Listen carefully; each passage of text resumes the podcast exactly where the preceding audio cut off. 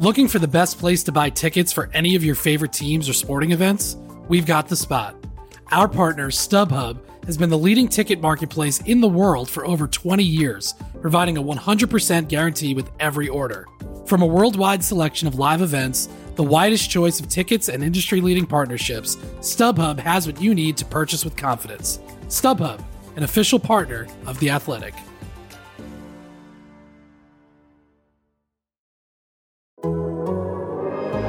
The Athletic.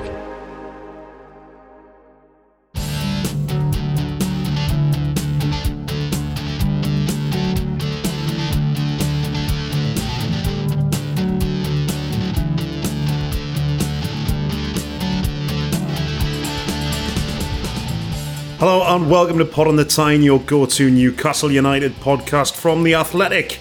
Coming up on this week's show.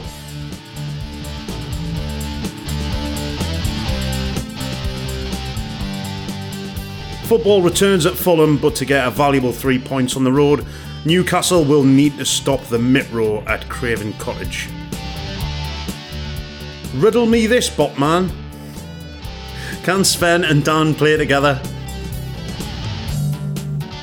And we prove that Chris and George are questionable journalists uh, with some questions from subscribers.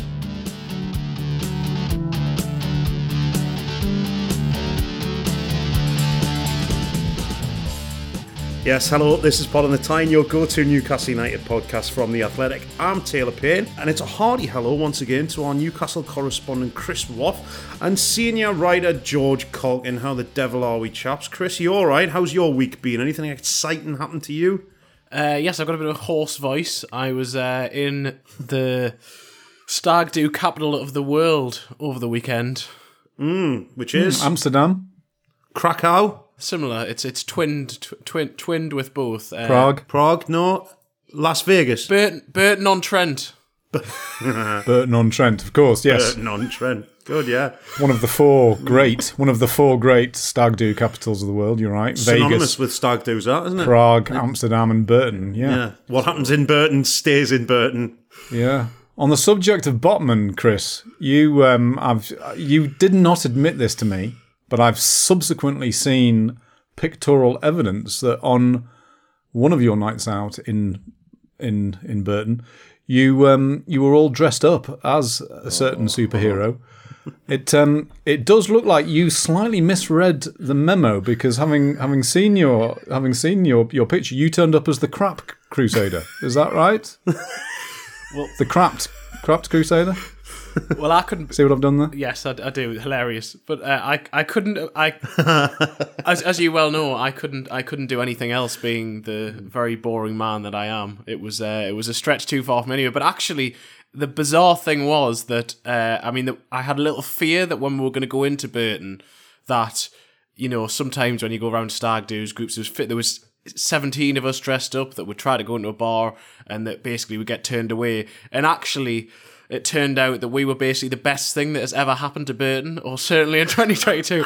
And Seventeen of you. Not saying ra- much for Burton. rather is it? than be turned honest. away from places, we actually they were actually requesting that we get photos taken to be put onto their social media channels so that they could show that people somebody has actually gone to Burton Christ. out of choice on their stag do. It was like the biggest thing ever. So it was yes, it was. That a- the single single biggest economic incredible. injection to hit Burton since records began.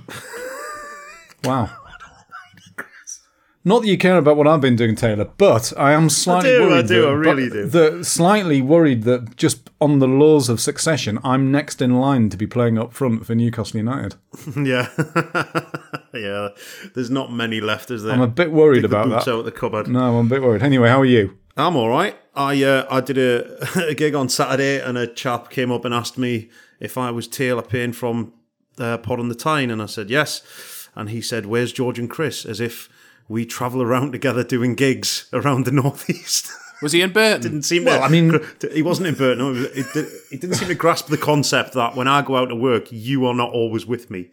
So Well, but there is there is there is we do have a slight sort of Morecambe and Wise esque theme in the sense that we are all recording this in the same bed at the moment. I mean, wearing pajamas, obviously, but um, But uh, but I mean that He's is how not we gonna roll. sell any ice creams going that fast, is he? No, he's not. No. It's been a good weekend though. Uh, it's been a it's been a bit of a, a dull week, let's say, without the Premier League, international football. Chris, not your favourite thing in the world, is it? Not when I've got the chance to go to Burton for a stag do. Definitely not. No.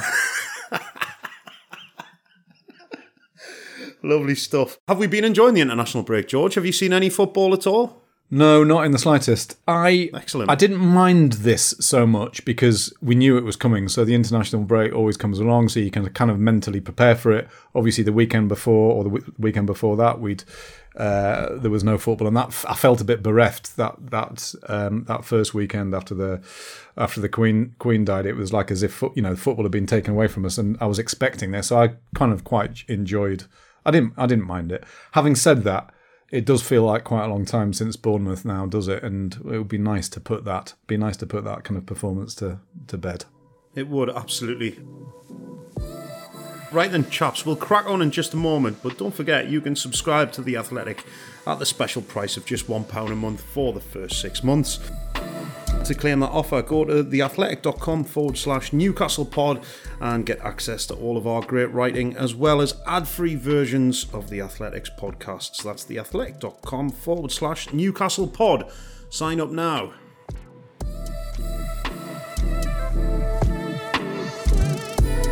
Come on, you Mackies. Right, chaps, uh, we've got some football to talk about, or to think about at least. It is coming over the horizon. Fulham is the next game, and Chris, there's injuries all over the place, isn't there? What? Let's get let's have a bit of an update. Isaac, Callum Wilson, Allan Saint-Maximin, Bruno, Chris Wood as well. They, they seem to be dropping like flies at the minute, the lads. Yeah, you probably better list the players who are fit and available. Really, there's uh, the chances of. Yes, I mean we're still obviously waiting for an actual official update from Eddie Howe on on all these players. Although if it's anything like his usual injury updates, then he'll tell us to wait for the team news on Saturday, Saturday at two o'clock, and his press comes on Friday. But yeah, it's been a bruising sort of 10 days for Newcastle United on the injury front. Uh, first, we heard that uh, Alexander Isak was training alone with Sweden last week, and then he pulled out of the Sweden squad with an as of yet unspecified injury. I've tried to do a bit of digging on it and um, uh, spoke to a few people in Sweden, and they didn't even seem quite sure on what it is. It's sounding like he's not going to be ra- around for this weekend and maybe a little while afterwards uh, on the Newcastle front. But that is that isn't official information yet. But obviously that is a blow of its own accord that Newcastle's record signing is probably going to be a miss this weekend. Then we heard that uh, Bruno had also been left out of training with Brazil and thought was going to miss the first match and then turned out he was going to miss the second. And so he's returned to Tyneside with a thigh injury which is going to be assessed. That doesn't seem like it's serious and I think there is a chance that he is features again this weekend but that's another muscle injury for him in the space of a few weeks. And then Chris Wood playing for New Zealand was forced off in about the 35th minute with a rib injury. So yes Newcastle players are falling like flies at the minute, unfortunately. Thankfully, Sven Botman didn't go on international duty with the Netherlands uh, under 21s, opted against it, and so he is still here, so he isn't going to be injured on that front. But the the positive news is Callum Wilson should be back this weekend. Alan Maximan has an outside chance, but may well not be risked. But yeah, basically, Newcastle's injury situation, rather than the ease of the international break, has actually worsened in many ways.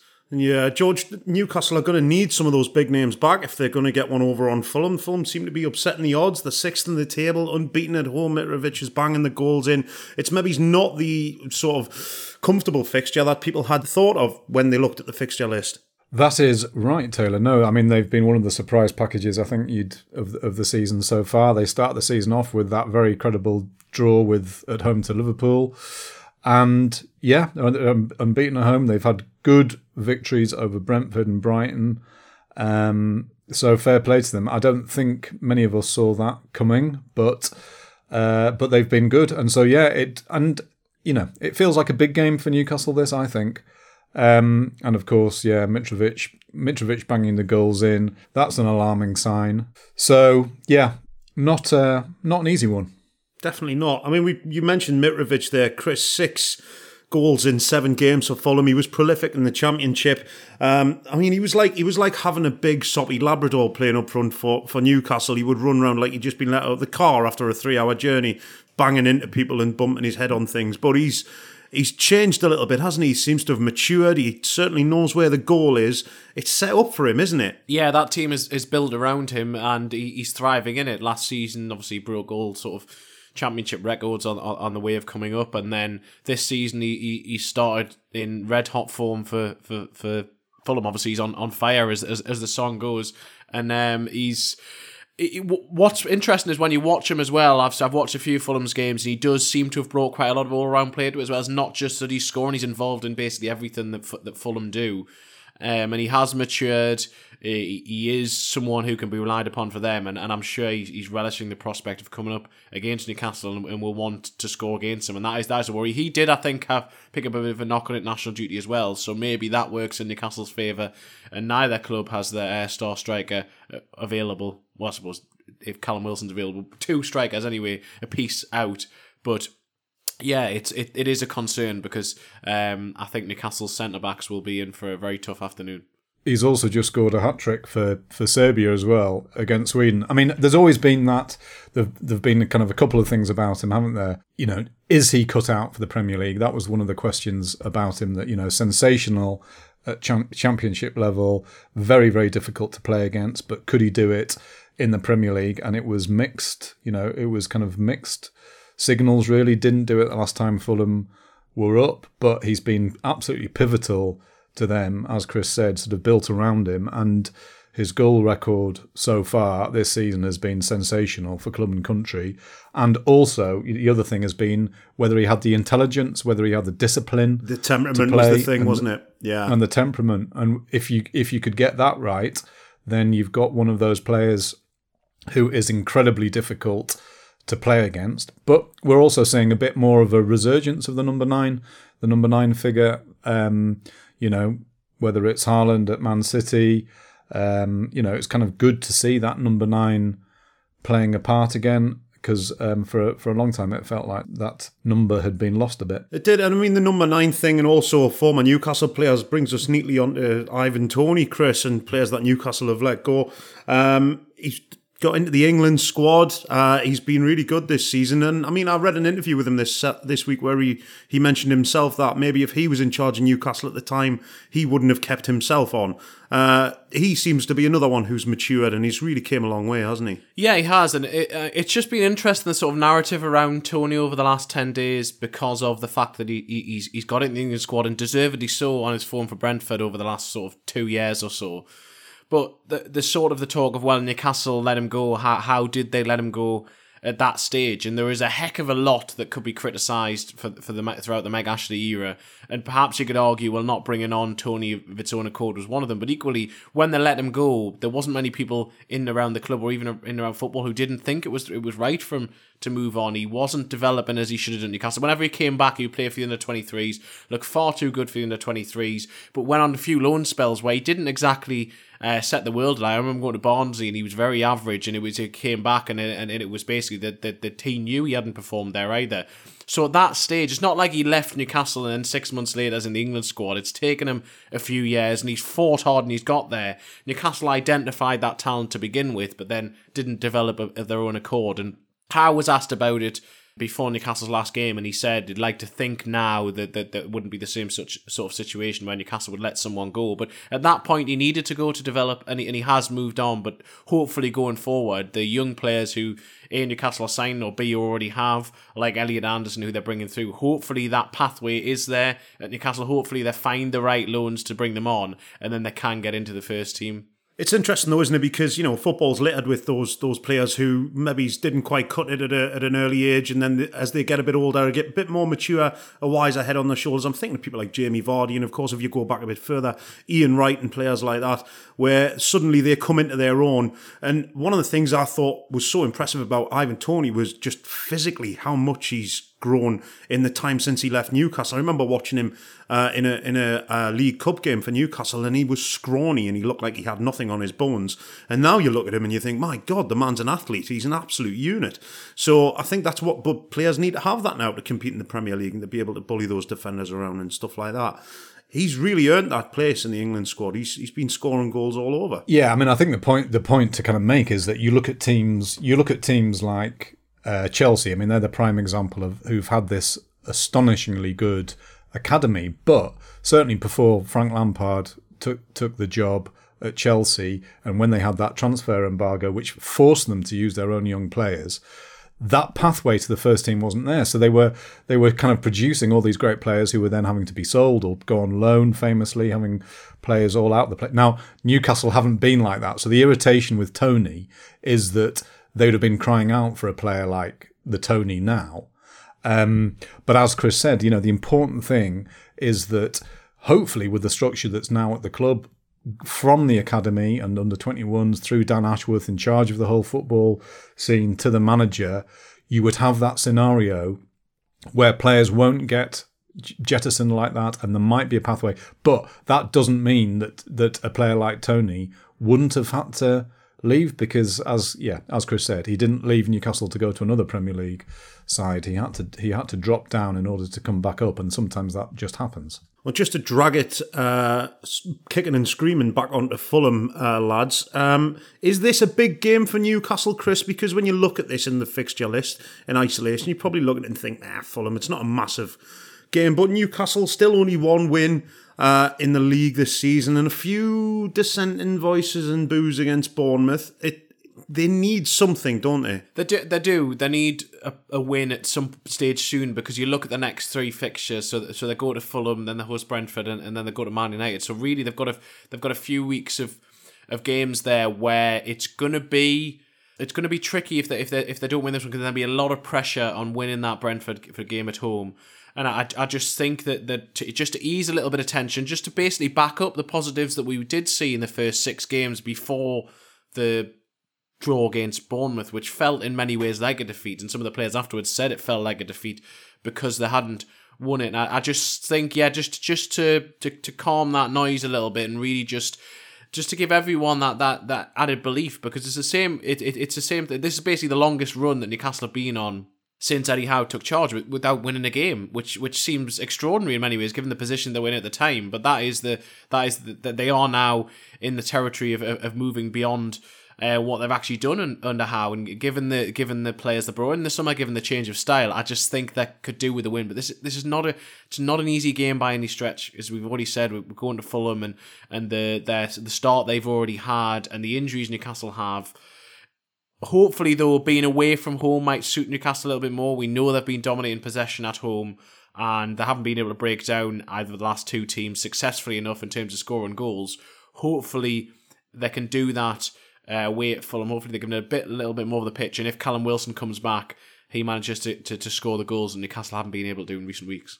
Well, George, it's not crisis stations just yet, is it? We're not panicking about this. It's you know, it's on, it's only one win, but it's only one defeat as well. Newcastle are still picking up points, uh, and it's not the end of the world. No, categorically not. I mean, there's nothing wrong with tenth in the table at this point. I mean, there's nothing wrong with losing only once. Uh, there's nothing wrong with being unbeaten at home. I mean, all those things, uh, and there's nothing wrong with being hard to beat, which Newcastle very much are. I think, though, you can actually look at Fulham's league position and think, you know, perhaps Newcastle could be there. If Fulham can be, if Fulham could be sixth, having beaten Forest and Brighton and Brentford, then you know Newcastle with the run that they've had of of uh, of matches could could and should arguably should be looking at that. I think the frustration is that they've actually had a bit of an opportunity and haven't quite been able to take it. And there is plenty of mitigation for that from you know from injuries to a couple of dodgy decisions to you know and again to to playing in this very different style that we're beginning to see this season. Um, so I think and you know they really shouldn't have been booed against Bournemouth. I mean I don't I don't like no, that. I mean I don't, I don't agree with that. But it's it is positive. But I agree. I think there is a I think there's a kind of pr- pressure on you know, it is to make it this positive start, and let's not get back to that position where you know we're starting to kind of dread the weekends again. Um, it is positive, um, very much so. But yeah, I think it's time for a win to back that up. Absolutely right, then, chaps. Lovely stuff. Uh, we'll be back in just a sec. We'll have a little chat about squad depth and various other things. See you in a moment.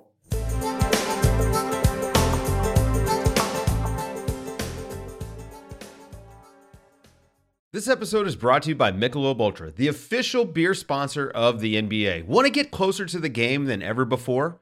Michelob Ultra Courtside is giving fans the chance to win exclusive NBA prizes and experiences like official gear, courtside seats to an NBA game, and more. Head over to michelobultra.com slash courtside to learn more. This episode is supported by FX's Welcome to Wrexham. Celebrity owners Rob McElhenney and Ryan Reynolds' small town Welsh football club has finally been promoted into League Two after 15 seasons in the National League. Dedicated staff and supporters celebrate the city's return to glory while bracing for the newfound challenges that come with being in a higher league. Will Wrexham AFC stand up to the challenge and rise again into League One? FX's Welcome to Wrexham premieres May 2nd on FX, stream on Hulu.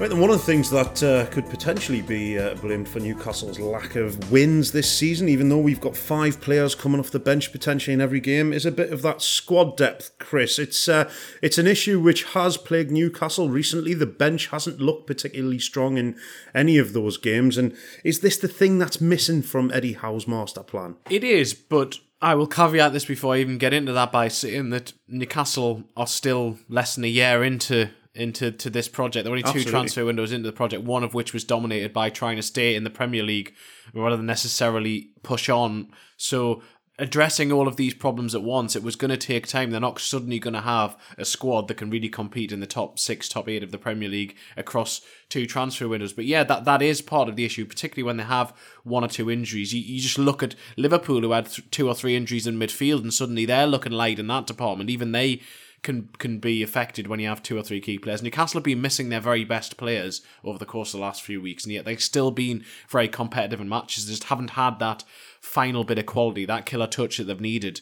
Um, and that is that is the missing bit. Even Elliot Anderson seemed like a big loss to not be able to come on against uh, Bournemouth last week because he was out injured. And suddenly you looked at the bench and it did look weak. And in theory, as you say, you can bring on five players, but Newcastle haven't been doing that very often because they haven't really got many game changers who you'd think to bring on off the bench. Even Chris Wood was only introduced. They needed a goal and they introduced a striker in the sort of the 88th, 89th minute. I can't remember exactly what it was, but that is it does you do look at the bench and think i'm not sure who's going to come on and change the game here in a positive sense and that's where newcastle have been finishing games for the most part i think looking weaker than when they started them And especially in games as well where you're being asked to break down an opponent, we don't really have those players, do we, who can do that? I mean, you know, you bring on jake Murphy or you bring on Ryan Fraser, and great, they're, they're fantastic running in behind. And I think we talked about this last week briefly, but they're not the type of players who are going to go past three or four.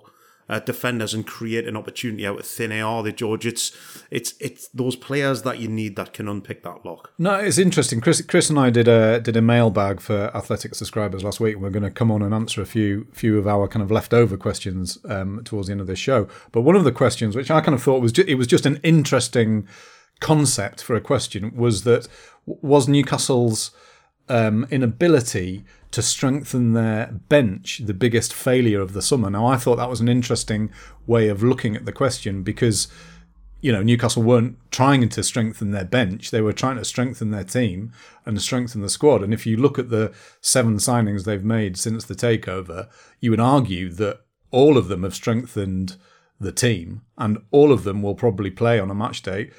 Possibly not Chris Wood anymore, but he, you know, played a very, very valuable part last season. Your squad gets stronger once your team gets stronger because the people that, that those players displace, theoretically, then drop down onto the bench. And so I suppose if you're suddenly adding St. Maximin, Shelvey, and Wilson back into your starting lineup, then look at the players who might be dropping to the bench. And Almiron coming on when a team is tired for the last 20 minutes is a different prospect to Almiron starting a game where Newcastle have lots of possession and his pace isn't going to get past anybody. Elliot Anderson has been a big miss, you know, being on the bench. He would, again, you know, be someone Offers who. something different, doesn't he? He offers something different. Yeah. So Newcastle, I mean, Newcastle have strengthened their first t- their first team and their squad, but we're you know it is proper bare bones stuff at the minute, and the players, you know, Fraser coming off the bench again is a little bit different to Murphy coming off, you know, coming off the bench. I think. Um, again, in an ideal world, those players on the bench would be pushed and would be growing with the team, and the squad, but ultimately, um, you know, some of them might not be up to it. So, yeah, it does look pretty thin on the ground at the moment, but that will change once players start coming back. Uh, and Chris, we'll, we'll, talk about Alexander Isak briefly as well. I mean, obviously he's he's took a bit of a knock at the minute. He's injured. Um, getting the best out of him is really something that Eddie Howe needs to achieve. And does he see Isak and Wilson playing together? Uh, and if they if they are playing together, how do they fit? Because he's very rigid with this 4-3-3 at the minute and is it something that's likely to change he has been very rigid with the 4-3-3 but part of the idea of bringing in Isak was it was sort of two pronged. A, that when Callum Wilson was injured, Newcastle would have an alternative option, which obviously Alexander Isak has played as that main striker through the middle in his first three appearances, but also that they could play together. Isak over the last sort of two years has primarily played as a number nine, but he can play a bit further out wide. He can also play as a two up front. So in theory, Newcastle could change formation a little bit if they wanted to. And I think Howe wants a bit more flexibility, Newcastle to be able to to shift a little bit more. But I also see that if Newcastle, if everyone is fit for Newcastle in an ideal world, I think that Eddie Howe is looking at it. The front three would be Allan Saint-Maximin on the left, Alexander Isak on the right, and Callum Wilson through the middle, and almost that those three could almost be interchangeable in some ways as well. That he wants a sort of fluid front three and that ability to link up together. That that's that's the the theory. How that works in practice is something that we have to to wait and see. But whereas he was quite definitive early on with with Chris Wood, basically saying that, that that it was sort of a case of Wood or Wilson when Newcastle signed Wood in January. He hasn't been like that publicly and privately. That's sort of my understanding is the way that they looked at it as well. That Isak had the versatility to be able to both cover for Wilson and play alongside him. It almost puts me in mind of when Papiss Cisse joined Newcastle and you ended up with Demba Ba playing out on the left hand side and Hatem Ben Arfa cutting in from the right. It was a an interesting sort of change in position for him. And obviously Demba Ba seemed to have his nose put out a little bit and didn't score many goals once he moved out wide, but it was for the benefit of the team, wasn't it, overall? It's it's an interesting one, George, isn't it? Callum Wilson is the main goal scorer. He's the number nine. He's the man you'd expect to start up front when he's fit. He's who you want leading the line. And if you have Isak buzzing around in behind him, it could be quite a dangerous combination. I mean, immediately, if you talk about St. Maximin, Wilson, and Isak as a front three, you're talking about a front three who can cause other teams' problems. The the worry or the concern in the Bournemouth game was that you know Bournemouth's defenders weren't worked by that front three uh, that they played that day. You know there was Almir- Almiron's pace was completely negated. There was Fraser on the other side. There was Isak in the middle who looked isolated. You've you know the thing I love about Wilson. We always talk about this. He works his centre halves. He's a nightmare to play against. He gives them problems. We know what St Maximin can do.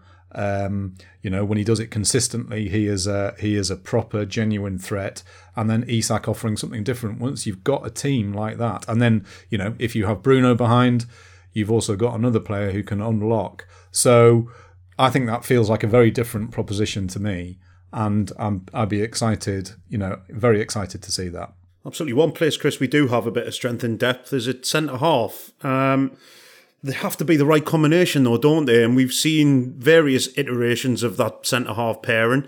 Uh, and you've done a piece on Burn versus Botman and how those two fit into that starting 11. Uh, what, what's the thoughts on that? Well, it's just a, it's a sort of interesting one, in that obviously the last match that Eddie Howe opted to play Dan Burn ahead uh, of Sven Botman, that that the the season started with with Botman on the bench and Burn as left sided centre back, and really plans changed because of an injury to Matt Targett. So then Dan Burn moves to left back, and in comes Sven Botman earlier than than really was was intended, and he has done very well. Uh, he was in the, the, he was in the team for three games in a row. Did, did really impressed during each of them, and then Newcastle had three games within a week.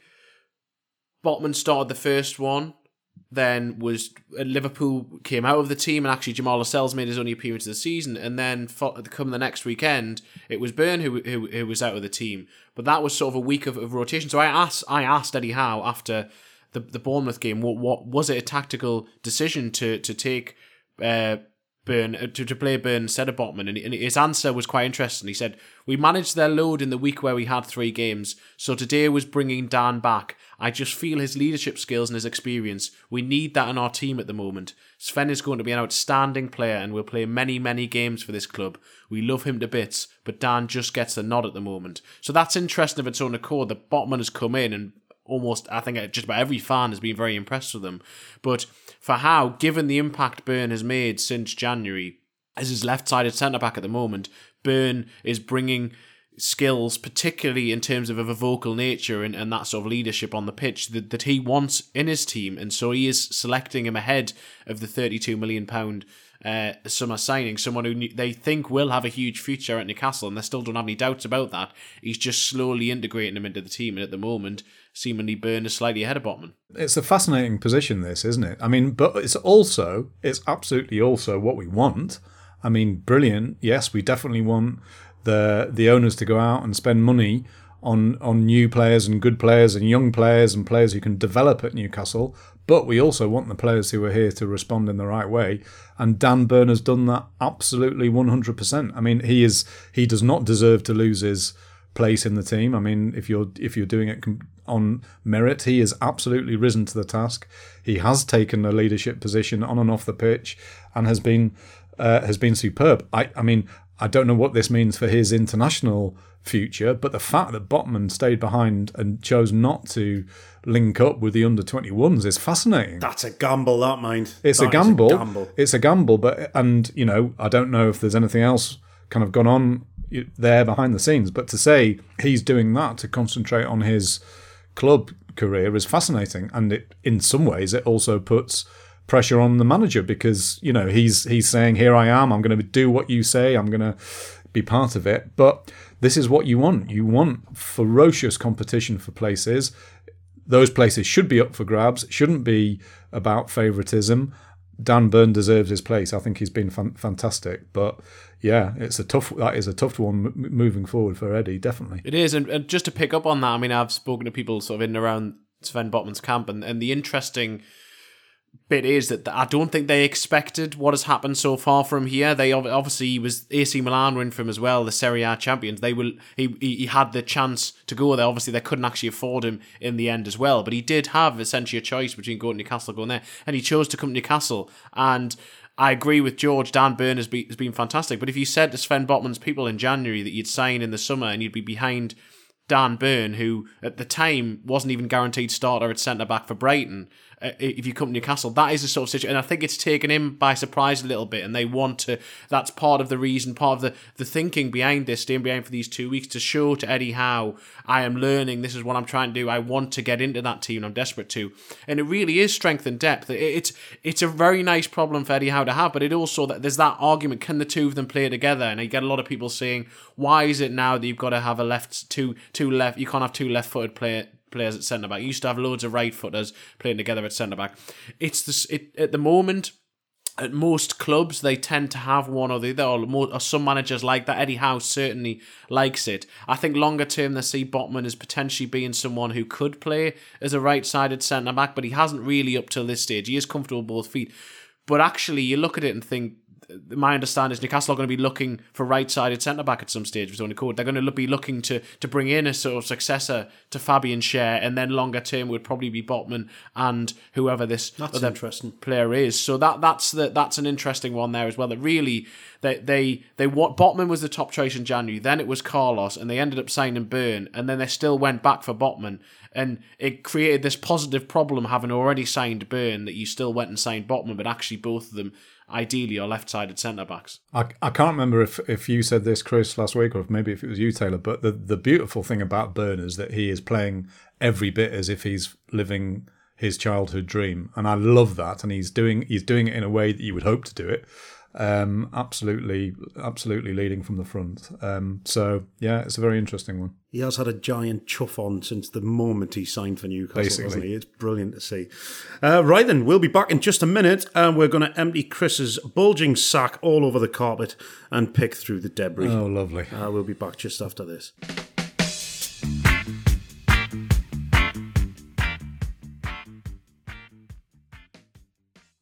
Looking for an assist with your credit card, but can't get a hold of anyone? Luckily, with 24 7 US based live customer service from Discover, everyone has the option to talk to a real person anytime, day or night. Yep, you heard that right. You can talk to a real human in customer service at any time. Sounds like a real game changer if you ask us. Make the right call and get the service you deserve with Discover. Limitations apply. See terms at discover.com slash credit card. Looking for an assist with your credit card but can't get a hold of anyone? Luckily, with 24 7 US based live customer service from Discover, everyone has the option to talk to a real person anytime, day or night. Yep, you heard it right. You can talk to a real human in customer service anytime. Sounds like a real game changer, if you ask me. Make the right call and get the service you deserve with Discover. Limitations apply. See terms at discover.com slash credit card.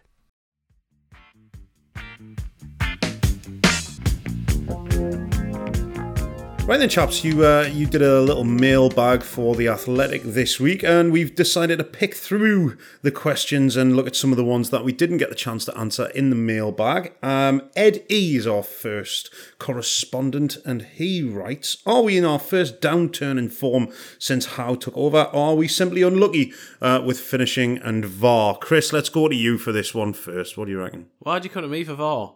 Do you want to create another argument? I just know how much I know how much you love it, and I know how much how level-headed you are about the whole thing. I'm just expecting a really routine answer from you. And did you say it was Eddie who'd asked the question? Is it just is, is this Ed E. Is, is, is, is, is, is Howe just logged in, has he? And he's, he's asking these specific questions. What are we, he wants to know what's going on. He also wants to know what your favourite a-ha song is as well. I don't know if that's a, some kind of hint. The problem with asking Chris this one is that there are there are occasions, I mean, rare occasions when you think Chris might just be a normal human being, and then you ask him about something like VAR, and he he is an alien in a Batman suit. In a Batman suit.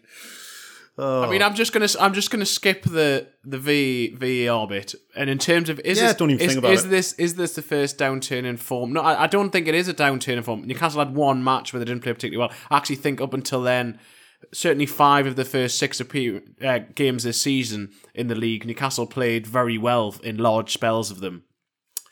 Beyond bar finishing, really, that's where the ele- that's what's been letting them down. That's partly down to injuries, as we've already mentioned, and also just down to profligate finishing. So I don't think I actually think in terms of the the way that Newcastle are playing, both visually but also how effective I think it is until maybe they're getting around the box. I think it's almost up there with the most consistent for a lot for for a sustained period of a few games. A lot of the matches Newcastle won last season, they they were they're very very tight. Remember that Leicester game. 93rd minute or whatever it was, Bruno Guimaraes scores. Newcastle weren't in that game for so long. Leicester didn't actually play particularly, they dominated the ball, didn't actually play particularly well, but Newcastle just weren't in the match. They weren't imposing themselves on the opposition. They have been. It's just that final, that final most important part which Newcastle are lacking at the minute, and that won't be sustainable. If Newcastle don't win games, this is why I do think they need to win soon. If they don't win games, then they're not going to be able to keep playing like that because confidence will drop. They will stop believing in, in exactly what they're doing, which is why I think they need a win. But I don't think it's a. I would. I, I think calling it a downturn in form on the basis of of, of failing to to to win the the last two matches really that they should have won. It was only the second match I thought they played poorly in, though. I don't. I don't think I. I don't think I agree with that. It's it's not an unreasonable question in some ways because Bournemouth felt like a downturn in its own context. Bournemouth was such a disappointment. Now we all know what the circumstances were around the game. It was really flat. You were sort of anticipating this, you know, St James's Park being this brilliant, vibrant place that has been for most of the last year, and it wasn't like that. It wasn't like that at all. It felt like an off day. It felt like an off day for the team, for the crowd, for everybody. And so we came away from it feeling disappointed, and we've not had that feeling for such a long time. Now, I think if that had been a normal St James's Park day with the crowd up for it, with the team up for it, Newcastle would have won. They'd have had ten. They would have ten points. They'd be seventh in the table or whatever. And I know that's a bit like if my auntie was my uncle, she'd be my she'd be my balls. I've got that wrong, haven't I? If my auntie had balls, she'd be my uncle. I got If that my mixed up. auntie was my uncle, she'd have balls. She, she beat me balls. I got that wrong. Anyway, everyone knows what I meant when I said that. And so I do. I, there is that slight feeling of deflation and slight feeling of irritation after after Bournemouth. That can be swept away very quickly. And yeah, I I think they need, you know, they do need that win just to kind of get back on track. And again, we have to remember that this is a transitional season in terms of the way the team are playing. So we have to we have to forgive them the odd mistake, but three points against Fulham and things will look rosy. Yes, Robert M has asked, "What does Eddie?" And I'm presuming he means Eddie Howe and not Ed E, our first correspondent. Because if, Yeah, good- if good- the mailbag correspondents Yeah. are talking to each other now, I think we're in trouble. Who knows though? Who knows? Yeah, who knows? It's difficult. Difficult to tell. What does Eddie see as the answer to the attacking wars? New signings or getting more out of the existing squad, Chris? I think it's a bit of both. Is the is the sort of sitting on the fence, but also true answer. For I mean, we know that Eddie Howe wanted a wide forward in the in the summer window who who didn't around that that position wasn't filled. And longer term, we as we've already said, they want options to come off the bench, greater quality. But equally, I do think he wants to try and eke more from the squad. He believes there's more to come from a, some of these players, and that's what he's he's trying to bring. I mean, Ryan Fraser, for example, he's in theory when Ryan Fraser was on top form for Bournemouth, he would score goals and create goals regularly. Newcastle haven't really had that, even when he was playing well last season. It was there was a couple of games where he provided assists, but it was mainly what he did off the ball. There's still more to come from him on the ball. I think Allan Saint-Maximin was brilliant against Manchester City, but how did how did Newcastle get it so that, that he plays like that every week or every other week, or at least really contributes something uh, definitive moments in matches which which really decide the game. I, I, so I think it's a the, the the short answer is it, it's a it's a combination of the two, but I do think that ideally he would like greater attacking quality over the course of the next few windows as well, just to just to to, to really give Newcastle that added impetus in the final third. To repeat what we've already said, I mean, they've signed two forwards since the takeover, which we didn't expect. I think we'd have probably reversed that. They've signed, you know, five defenders, including a keeper. But you know, the, the the key is to get these players on the pitch. I mean, that's you know that is the biggest thing. I mean, you can work with them. You can't work with them if they're on the treatment table. You can work with them if they're on the pitch. Again, I think Newcastle look very different with those injured players back. Yes, all all um, you know teams suffer from injury, but you know Newcastle are missing three big players plus Elliot Anderson at the moment, and yeah, he will back himself. He will back himself to make all those players better, but getting them on the pitch is the first bit. Kevin D asks, and I don't know if that's Kevin De Bruyne, I don't think it will be, but he has asked, is it indeed a fact that Joelinton is the hardest substance known to man? Uh, yeah, I think it goes it goes Highland Toffee, Diamonds, Joelinton. That's the order, isn't it? Highland, yeah, you're putting Highland toffee below diamonds. That's that's interesting. I've lost two or three teeth to Highland toffee. That's interesting. Uh, I've never tried to bite a dime. I've never tried to bite Joelinton either, for that matter. So um, Don't think you'd get bite, close, George. No, maybe the bite test isn't the way isn't the way forward. Um, yeah, we love him. Can't do any can't do any wrong, can he? Can't do any wrong. I bloody love that bloke, you know. I bloody love him. Yeah. I just, I just cannot get my head around what's happened with that kid. I just, it's just astonishing, Chris. I'm, I'm, I'm sometimes driving in the car absent-mindedly, just driving along. Not absent-mindedly, obviously. I'm concentrating on the road. That would be dangerous. Um, but just absent-mindedly staring out the window. Um, and Joelinton will come into my head, and I think, do you remember what he used to be like? And then do you know what he's like now? It's just brilliant. But even I love it. even that moment after he changed positions last season when he kicked the ball into his own face, I still giggle at Oh, that ah, at random at part of the random fun. at random moments. But sort of seeing that sort of oh. haplessness in that part of the pitch, and he's just he is just a natural where he is. He's a, he's a monster. He's he's he's brilliant, and it is an incredibly heartwarming story. But it's you know there might be a touch of luck attached to it in terms of switching positions, but my God, he's made the most of it, and that is that is also part of the part of the story. He is he has kept trying, kept trying. Chris wrote a brilliant piece after his first season about what he was about, you know, the extra work he took on to do it, and he deserves he deserves this. It's not undeserved. It's totally and utterly warranted. Still, Ciaran Clark's greatest legacy is uh, is uh, the fact. if he can be remembered for only one thing. well, I mean, his, his teammate, his teammates at Newcastle last season did sort of just to sort of take the mick out of the two of them, basically, basically say that and say that you owe all of your success to, to Ciaran Clark and get himself sent off against Norwich so you could move back into that midfield position. But no, the way that he did, and then the way that Eddie Howe and the coaching staff have looked at that position and really helped him and given them the information he needs to to improve and develop into it has been has and he's just yeah he's been absolutely fantastic for the last nine months or however long. He's one of the first names on the team sheet, isn't he? And I suppose when you put that in context, you know, this is now a club post takeover that spent 200 million quid plus on transfers, and and he is now he he looks every bit as you know part of the future as as any of the new signings, as any, as any of the good young players, and you know he was such a misfit. He was such a misfit in terms of you know what is it about you know what is it about him? Where can he play? How can you you know, can he play wide? Can he play there? And yeah, it's it's a it's a wonderful story. We spent months cra- scratching our head, didn't we? Going, how is he a forty million pound footballer? There's no way he can be. I genuinely believe now he is a forty million pound footballer. Yeah. at, at least. Yeah. I think it's a great story. And like you say, there's a film in that somewhere. There's got to be. Uh, right, let's just do this last one before we crack on uh, and wrap up, gents. Um, Jonathan B. Uh, gents, any info on what the bigger picture is for the ownership group?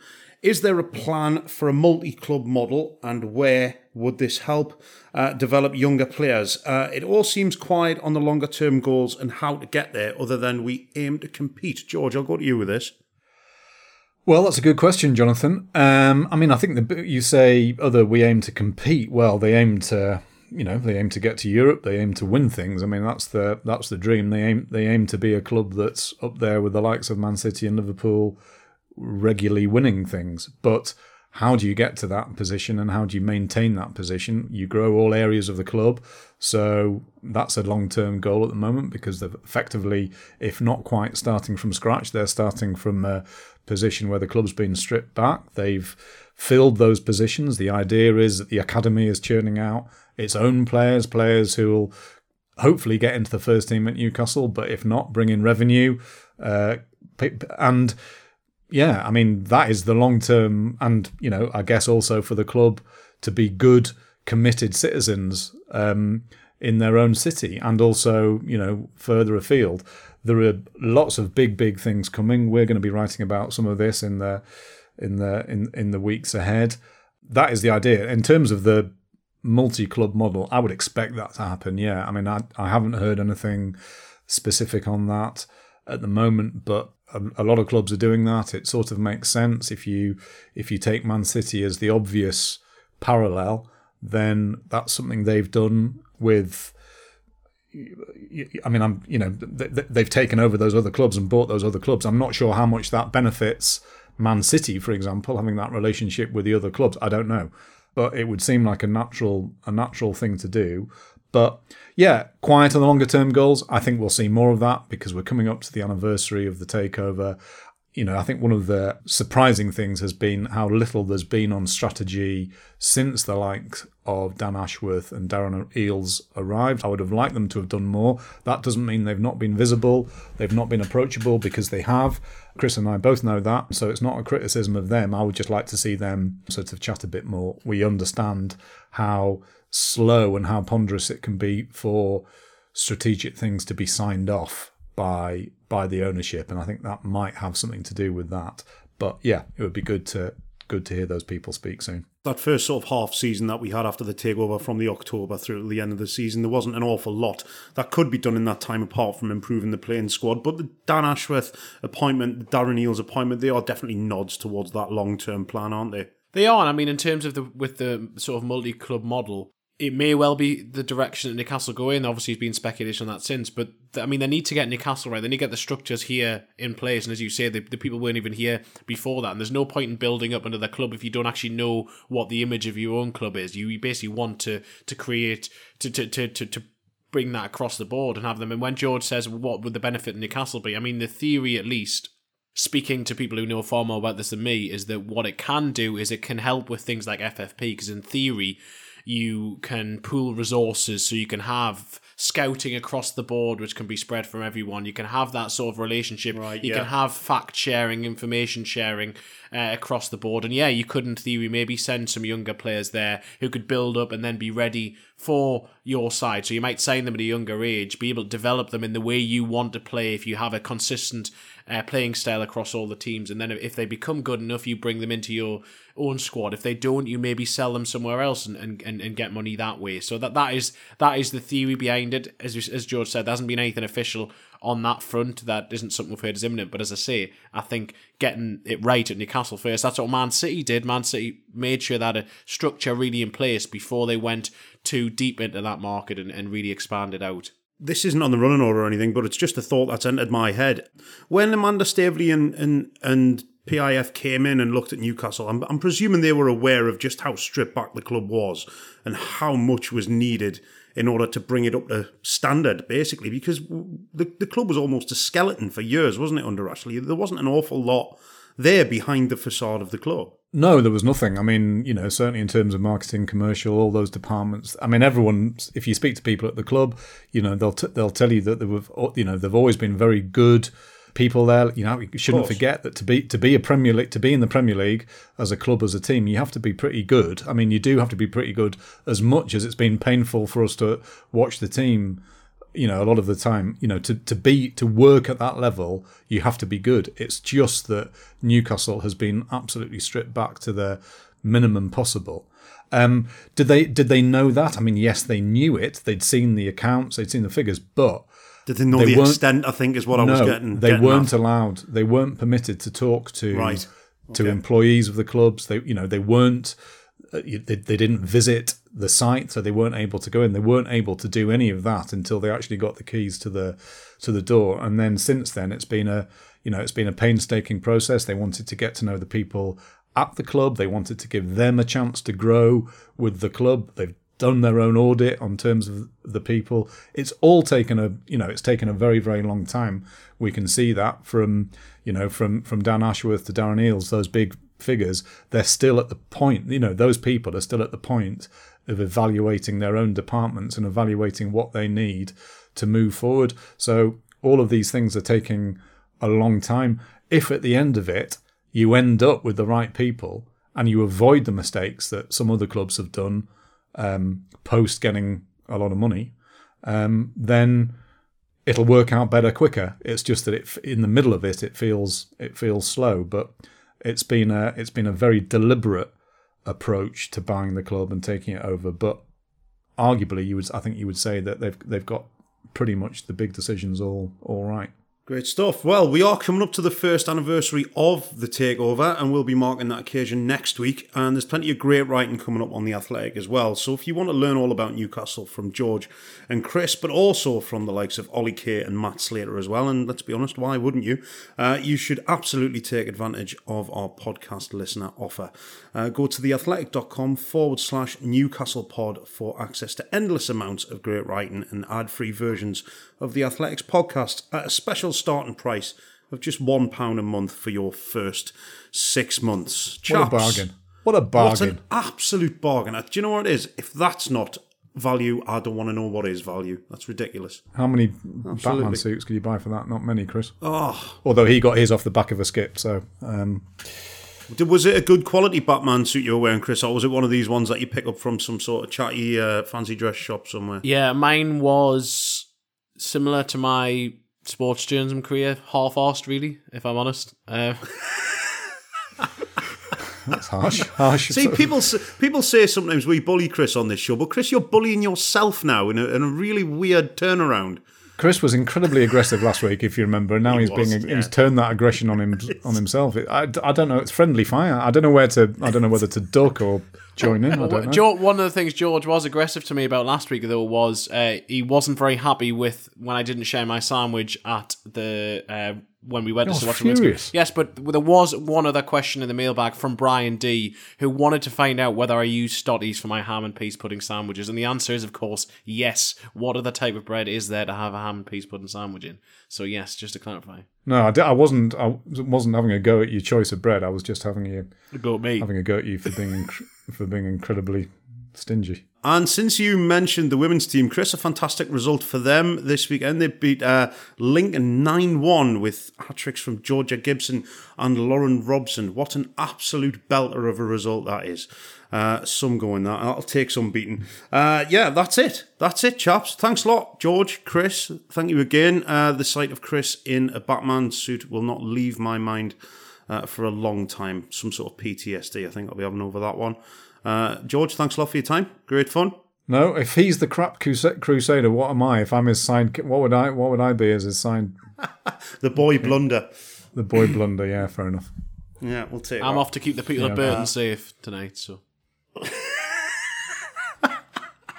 I'll get drive through. Right. What come do you on. mean you've got no sausages left? oh my word! Right. God. Don't forget to shave your balls. Thanks very much for listening. Uh, this has been Pod on the Tyne. You've all been lovely, I'm sure. You might not have been, but I'm pretty sure you have. We'll see you next week. Take care. Bye bye.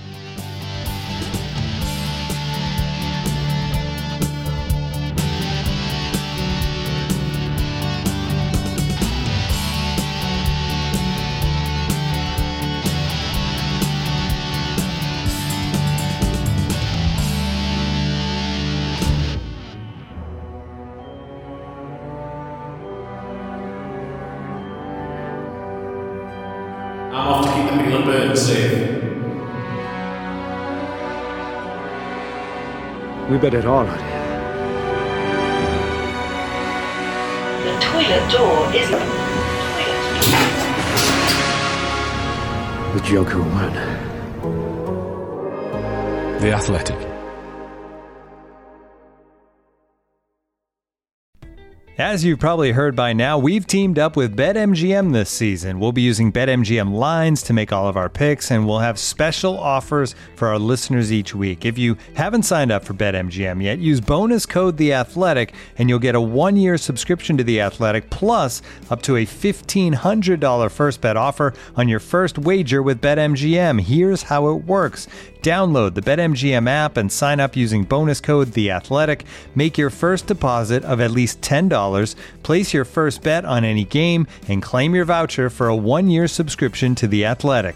See BetMGM.com for terms. U.S. promotional offers not available in D.C., Mississippi, New York, Nevada, Ontario, or Puerto Rico. Gambling problem? Call 1-800-GAMBLER. Available in the U.S. Call 877-8-HOPE-NY or text HOPE-NY 467-369 in New York. Call 1-800-NEXT-STEP in Arizona. 1-800-327-5050 in Massachusetts. 1-800-BETS-OFF in Iowa. 1-800-270-7117 for confidential help in Michigan. 1-800-981-0023 in Puerto Rico. First bet offer for new customers only in partnership with Kansas Crossing Casino and Hotel. Don't forget, if you haven't signed up for BetMGM yet, use bonus code The Athletic, and you'll get a one-year subscription to The Athletic, plus up to a $1,500 first bet offer on your first wager.